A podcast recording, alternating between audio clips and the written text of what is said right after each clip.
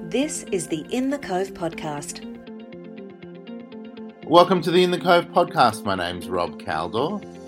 And I'm Jackie Barker, founder of In the Cove. Jackie, we're back after uh, we did one, uh, you know, a month or so ago, but you know, when, uh, the the regular, semi-regular podcasts will keep happening, informing people of the area what's going on. So, Jackie, what's going on? Well, Rob, I don't know if you've noticed, but there's a federal election. Um, have you noticed? Nothing really happening. No, Nothing- no, no, not much going on at all. But you know, these things go from a macro to a micro level. So how how is it affecting all of us in the cove? Well, you can't walk through the plaza without being inundated with people wanting to talk to you, and that you know you either love it or you hate it. Um, some people hate it, some people love it, but more importantly, In the Cove always has their finger on the pulse, and we'll be having on Monday, 9th of May, at 7:30 p.m. a Meet the Candidates forum on Zoom, and we're doing it on Zoom because we found that it's much easier for parents to access, and also you can also watch the recording afterwards. And so far, we've got Kylea Tink, Trent Zimmerman, Catherine Renshaw, Victor Kline. If you want to be involved in that, we've got the link in the um, article below, or you can just go on to events at Humanitix and put in North Sydney Candidate Information Night. If you were living under a rock and you hadn't seen anything about the election, North Sydney's quite an interesting seat because of the role of you know the Teal Independence, and you know it, it, it's a bit of a uh, microcosm to the whole country actually. So it will be interesting to see how the debate goes. Uh, who's moderating? Me, I am. I've moderated uh, the council one. It went re- really well. You know, a lot of people think it's a two-horse race. It's, I think there's is, there's actually a three-horse race. The Labor's got a very impressive candidate, and I think they're all impressive, I guess. But uh, there's those three. Have um, you have, they had a big debate on Sky News, and all three of them scored some points. So it'll be interesting to see. But it is it's not a safe seat anymore. Which, by the way, North Sydney has been a Liberal seat, but we also had Ted Mack as uh, an independent. So North Sydney has has a history of some independence. People sometimes complain about their politicians, but this is your chance to interact, see what they really say, and you know, make your vote count. I think that's that, that's the key now. It's not about you know oh, I have to vote. It's actually make the most of it. It is a civic duty. Um, it's uh, especially when you see with what's going on around the world. It's an actual amazing thing that we have democracy in this country. There's no violence. There's sausages and food involved on the day. So uh, come to the event on Monday night. Have a look online. You don't even have to get out of your bed to do it. No, and speaking of sausages, we love our democracy snag, but we also like our democracy cupcake. And um, in the Cove, we'll be telling you close to the to the event, oh, the event, the twenty first of May, voting day, polling day, where you can grab your snag and also help out the local schools because it really is a great fundraiser for all the local schools. Now, just and also just to bear in mind that the Lane Cove Public School will not, I repeat, not be a polling booth because they've lost their hall, and that's usually one of the biggest polling booths. But St Michael's will be one, and also Mowbray is also a big one. In the Cove events. The Lane Cove Fun Run is back. After two years of cancellation, the Lane Cove Fun Run will be taking place on the 11th of September. It takes place around Longueville, and there are two things you can get involved in. You can do the two kilometre Longueville Family Dash, or you can be, if you're a serious runner, you can do the 5K walk or run. And it's a huge fundraiser, not just for the Lane Public School, but 10% of all proceeds go to the Sydney Community Services, which helps out our um, elderly, disabled, and also did so much during COVID with respect to helping people who couldn't access um, services. And what's even more exciting, and I know that you've just got a new puppy, is that your dog gets if can enroll and have its own bib. Uh, look, I, I will get young Ted uh, measured up for the bib. He's a good runner. I'm not so sure about myself, but I will. Uh, got a few months to, uh, l- you know, lose a few kilos and stretch those hamstrings to see if I can join. I can definitely walk it. Oh yeah, and there's there's prizes for the best costume, and it's a real family day. In the Cove has a tent there so that we can meet our readers, and we love it. But it's good because you know there's the the 5k starts off first, and that's for the really serious runners, and there are some serious runners, and there's great kudos for coming in first, and then the 2k is where all the fun happens. Um, people bring prams and dogs, and you name it. It's it's a really great day. All right, so every, everyone, there's great walking tracks and running tracks around Lane Cove, and I know that there are articles in the Cove about that. So make sure you uh, start training now. You got a few months. You got a few months to get ready. You can, but you can also register now because there's a flash sale, and you just go to Lane Cove Fun Run. There's a website called Lane Cove Fun Run. So uh, it's, it's actually exciting because events are starting to come back. We had Christine Anu in the canopy last week and they raised $3,000, which was donated to GIVIT, flood impacted New South Wales residents, and the Lane Cove Council put that on. And also, I heard that the we were supposed to have an ice skating rink in the canopy, but COVID came and that got canned. But guess what? It's coming back this year. So some exciting things are happening. And then the second Sunday in October, put this one in your diary. The world renowned, much loved Lane Cove Rotary Fair is back. And again, in the Cove has a tent, and we'd love to see you there. There's so much happening, Rob. And if people subscribe to our newsletter, which they can do on our website, they will get details of that in their inbox every Wednesday night. So, look, make sure you subscribe if you don't already. And there's the usual places Facebook, Instagram, all the in the cove, the multimedia empire, Jackie, that you've created. Jackie, we've got a guest today.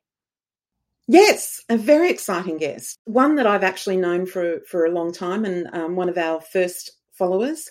We have Collier Miller, who is a Lane Cove resident who's been involved in the Army Reserve for a long time, and he went to Lismore to hand provide some assistance as part of the uh, Army's um, role there. And it's really interesting listening to what he did and how he's been involved in the reserve.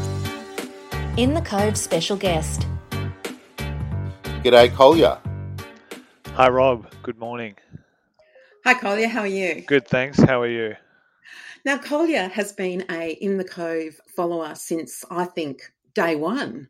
Pretty um, sure, yeah, that's right, Jackie. Yeah, long time, long time. I don't even. How did you find out about In the Cove? You know, I think you and I bumped into each other on the street, and uh, you introduced it as the beginnings of some of your early days when you were uh, spruiking it physically to people, uh, oh, and then uh, went back, joined it on Facebook, and have been an avid follower since, seen its growth, and uh, been involved in different elements of it. I think every now and again.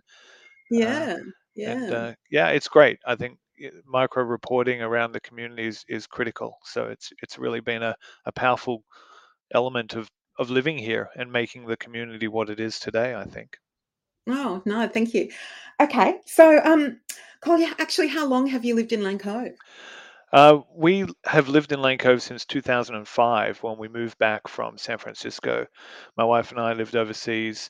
Uh, prior to that, we were living in Surry Hills, uh, but Simone, my wife's uh, mother in law, was a Lane Cove local.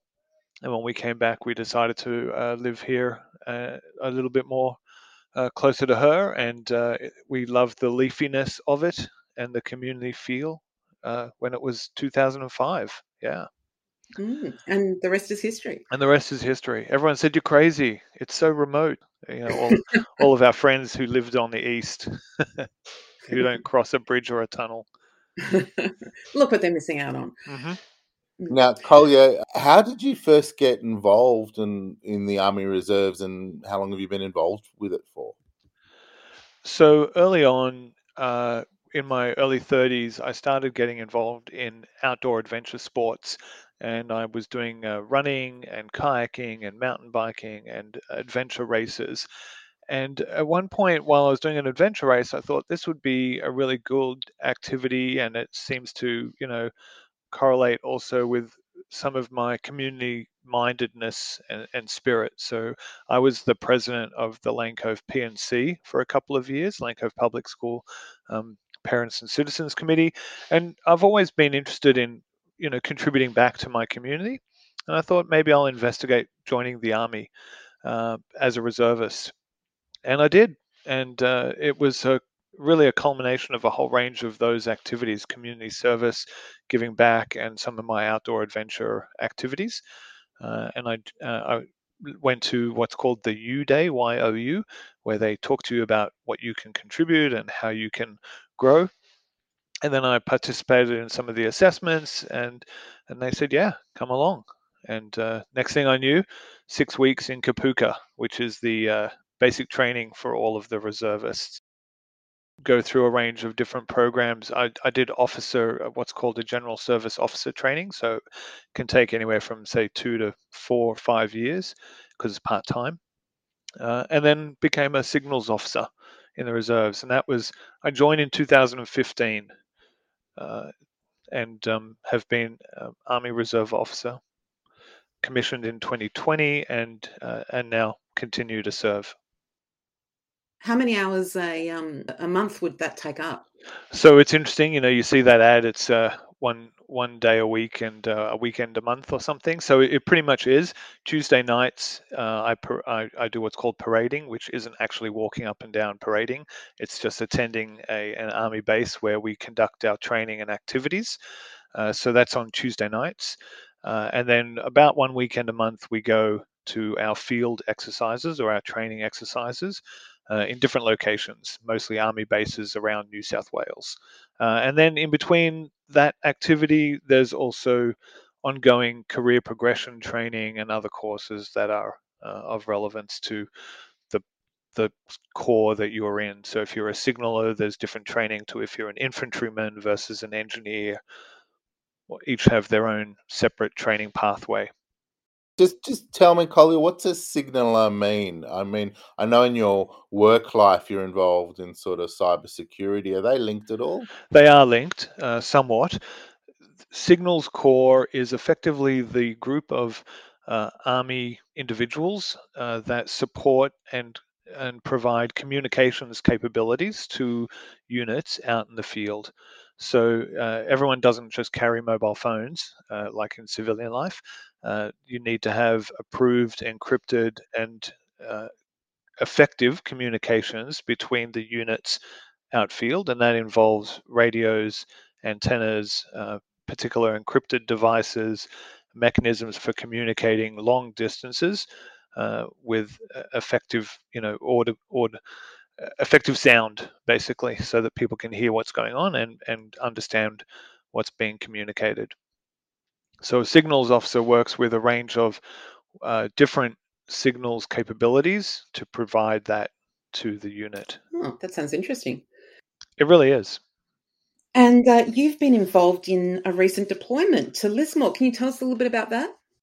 Yeah, so one of the things as a reservist that you can do is effectively volunteer for different deployment types, uh, one of which was uh, the recent Lismore support of the floods it's defense assistance to community. Um, so it's a DAC activity. And basically, what it means is we can put our hand up to attend and support different uh, emergency response activities like the op bushfires, op COVID, and this op flood assist. So my role was to go and be what's called a staff officer, an S6, six being a signals person, and I sat in the headquarters of the Joint Task Unit in support of coordinating all of the communications between the different elements that were out there providing support. So if you think about it, there's council, there's uh, water, uh, energy, and uh, electricity organizations. And there's the army and there's the SES. They all have different means for communicating, and we needed to bridge those so that we could communicate effectively and work together effectively in support of all the different activities that were being carried out in Lismore and around the whole broader um, district. So all the way from Lismore to Nimbin to, um, you know, even Byron Bay, we had people there as well. Is this the first time you've been deployed in in that sort of operation, civilian operation? It was the first time I've been deployed. Uh, previously, I'd done a number of training and simulation like activities, but this was the first official deployment that I partook in, uh, and it was um, a steep learning curve. Uh, I think uh, there's so much more to all of these activities than people uh, either you know learn about or, or get knowledge of unless they're on the ground. You know, I think a good example is even my family said, you know, why don't we send more troops? And it's like, well, if we send a thousand people, we have to sleep them, we have to feed them, we have to provide toilets, and we don't want to take away resources and capability from the people that are already there. Uh, so there's a lot of balancing that needs to be conducted between providing assistance and then also in the attempt to provide assistance cause more hassle than it's worth so that balance needs to be worked out and evaluated and developed slowly and carefully so that you know you don't make things worse. You want to repair broken roads, you need heavy equipment, uh, but you can't take that heavy equipment straight away because often the roads are damp, wet, and muddy, and you're just going to make it worse by trying to take those vehicles there. So you have to wait a certain period of time. So all of that coordination and activity needs to be managed effectively so you're not making things worse.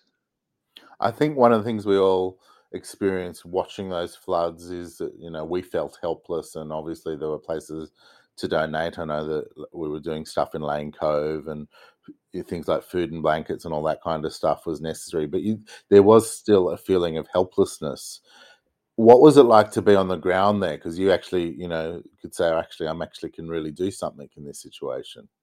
Yeah, look, it's still it it was quite overwhelming on arrival. The rubbish was still in the streets. There were still cars um, upside down in the street. Uh, I drove past hundreds of meters of shops, and you know, as someone from Lane Cove, if you think about, you know, the plaza, that whole central area of Lismore was underwater. So every shop was boarded up and closed.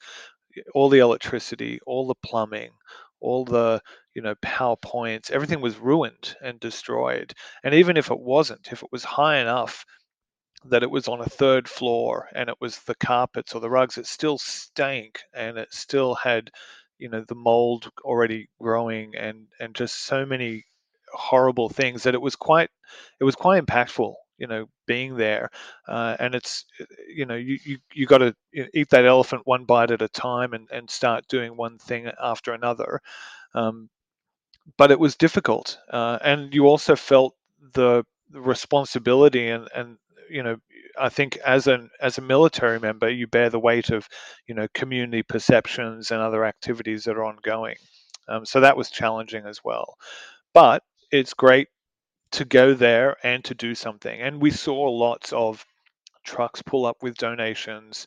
You know, we had some of our troops handing out that gear. Uh, I went to an area near Nimbin where there was a corner store effectively in the middle of kind of three roads that came together and it was closed, but out the front were pallets of tin cans, pallets of toilet paper, uh, water bottles, and, and community members from around the area could simply come and collect what they needed. Uh, and there was a notice board in that location uh, where people could write and leave messages for each other.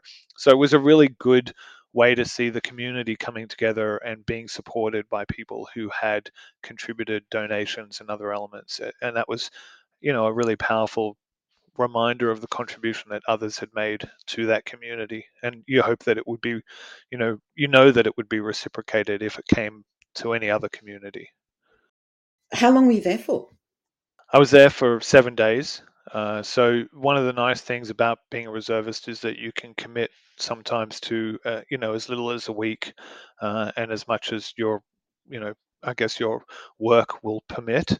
Uh, so given that I've already done some other training and other activities, that was really the extent of my capability at that time. Um, my work was um, you know, able to say, yeah, sure, take a week, and they would cover it as a defense force leave. So we have a leave policy at my corporation, and uh, that provides me with the support so that I can conduct those activities. And that week was actually a good week to be there in my mind. It was kind of the wrap up of the reserve time and the handover and transition to the full time army that was arriving on site. So much of the early days was supported through reservist activity, uh, and then slowly the full time army were bringing the right forces to bear to support the ongoing reconstruction efforts. Mm. And how do others get involved in the Army Reserve? Are they active? You see the ads, they're actively recruiting. Is it something that people still want to be involved in? Yeah, absolutely. And I think the reserves is great and, and is getting a better understanding of how to operate within a, a kind of the world that we're at now. There's certainly opportunities for some remote activities, uh, but you know, being an army, it's it's often about connecting. Uh, and so you simply speak with a Defence Force recruiting uh, agent and they step you through that process. And there's many different roles to uh, support. You can be a logistics officer or a logistics team member, help coordinate the shipping and moving of equipment around the country, particularly for disaster recovery activities. Uh, and anything you need to learn, the Army will train you. Yeah, so you don't need to be an engineer to join an engineering unit. You don't need to be a cybersecurity specialist to, to join a communications or a signals unit. The army will teach you those things. Uh, you need to be, you know, fit and healthy and, and willing to contribute and learn. And when when you have those things, uh, they'll work with you to improve all of the elements of your capability, including your fitness and health, as well as the things you need to know to support what the army you know is working to support. And that's just army. There's also navy and air force of course. Uh, navy is a little bit harder as a to be a reservist because they go away on a ship for a long time. So it's a little bit trickier uh, but there are different roles that involve you know being on a on a navy base for example that don't involve being on a ship uh, so there's certainly different roles that are available for anyone who's got any interest uh, in joining the Australian Defence Force in support of you know the security of our nation. So, Collier, where were you? Uh, how were you sort of housed when you're up there? So, Lismore has an army base, uh, and all of the defence personnel that I was with uh, basically slept in the army base. So, there were three of us in a small office in one section. Uh, there were also people sleeping in, uh, you know, conference rooms. Uh, we try to maintain a small footprint, if you will, in the facility. As more people came, Southern Cross University Gym was a facility that people were housed in. Uh, so lots of cots. Uh, you know, being in the Defence Force, you, you don't get hotel rooms uh, and, and other things. Uh, but really, it's about um, having a, a, small, light footprint. So people were uh, jam packed, and we're kind of familiar with that in the Army. Uh, and then providing support through that organ through that area. So the kitchen was uh, a big tent where the food was produced. and they tried to use local produce, local bread, uh, you know, trying to reinvest through the community to support them in that way as well. So we're going to feed all those people. We get the food from the local community, and that reinvests income and jobs back straight away into the community as well. So we, yeah, so being on site um, means that there's a whole lot of people. We have, like I said before, people who are involved in logistics, uh, organizing, you know, people arriving, coordinating uh, accommodation and and food and you know portaloos and all those kinds of things in support of making sure that we don't impact the local environment more than we need to. It's, it's, I mean, it's, it sounds absolutely awesome. Was it as awesome as your uh, first night back in Lane Cove in your own bed? uh, look, they, they each have different benefits. Um, I love sleeping in my own bed at Lane Cove. That's always a, a nice thing. Uh, you get the comfort of home, and that involves the people as well. Uh, but there's certainly in the army a camaraderie and you know a sense of accomplishment in supporting uh, the a local community that's in that's in need. And I think that's something that speaks to a lot of people uh, whether they're you know soccer coaches helping local kids at you know community sporting events or if it's someone that has more time and capability that can contribute to you know the Australian Defence Force. So really it's about you know feeling good about giving and then some of those things matter less you know. It's okay if you're sleeping on a on a on a cot. It's about what you're doing. What happens in the cove stays in the cove. I got to say, Jackie, what Collier went through going and helping out is both inspiring but also very grounding. Like, you know, we're in, we're in this world, there's lots of stuff going on, natural disasters I think it was an amazing thing that he helped out, but it does make you, you know, think about your own environment as well. Mm. It, look, he's always been someone who's been very community minded. He was the president of the Lane Cove Public School, and um, he just has taken his community involvement to a, to a next level, and good on him. Um, but I think that's all we've got time for, Rob. Remember to rate and review us on uh, Apple Podcasts and Spotify. Let your friends know that haven't listened to the podcast and have a good week. And remember to cast your votes in a couple of weeks. Vote early and vote often. Well, not really, but you know what I mean. Thanks, Jack. See you later. Bye. This podcast has been produced by localpodcast.com.au. If your organisation needs a podcast, contact Rob 0404 289 956.